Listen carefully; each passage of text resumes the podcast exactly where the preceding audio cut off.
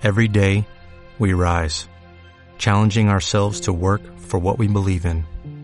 At U.S. Border Patrol, protecting our borders is more than a job, it's a calling. Agents answer the call, working together to keep our country and communities safe. If you are ready for a new mission, join U.S. Border Patrol and go beyond. Learn more at cbp.gov/careers.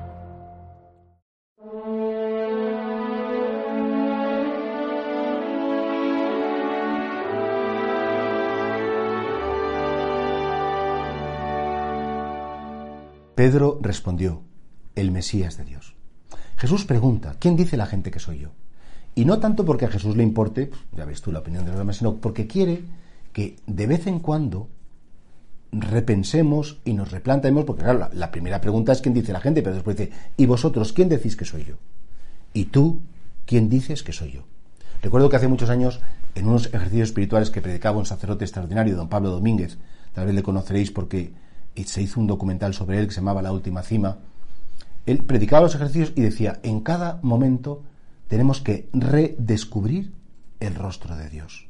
Es decir, siempre ser, el ser cristiano significa como purificar nuestro corazón para no aplicar a Dios cosas que son como muy nuestras, pero no son suyas.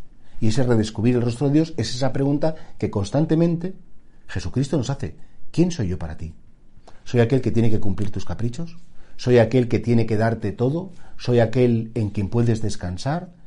¿Sabes confiar en mí? Y eso creo que nos tiene que, llevar a esa purificación continua del corazón, porque Dios nos ha creado a su imagen y semejanza, sí.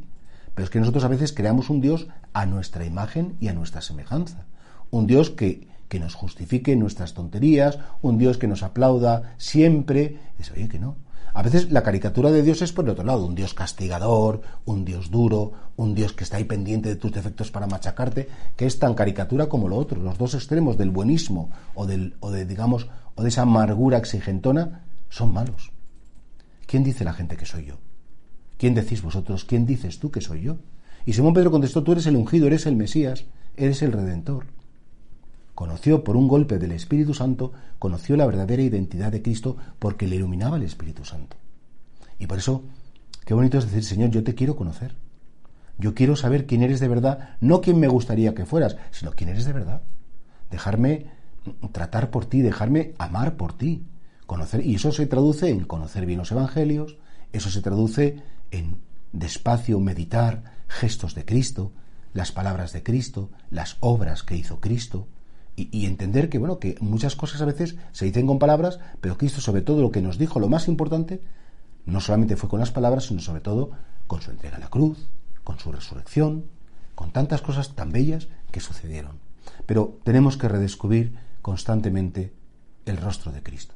Dicen que la rutina es el sepulcro del amor. ¿Sí? Una persona que deja que en sus relaciones de amor entre la rutina, pues se enfría y se entierra el amor. Nosotros no podemos caer en la rutina religiosa, no podemos caer en esa costumbre de siempre igual, sino pedir a Dios efectivamente tener un, una relación tan cordial, tan cierta y tan verdadera con Él, que efectivamente cada día descubras, redescubras su rostro y tengas una relación de verdadero amor con Él.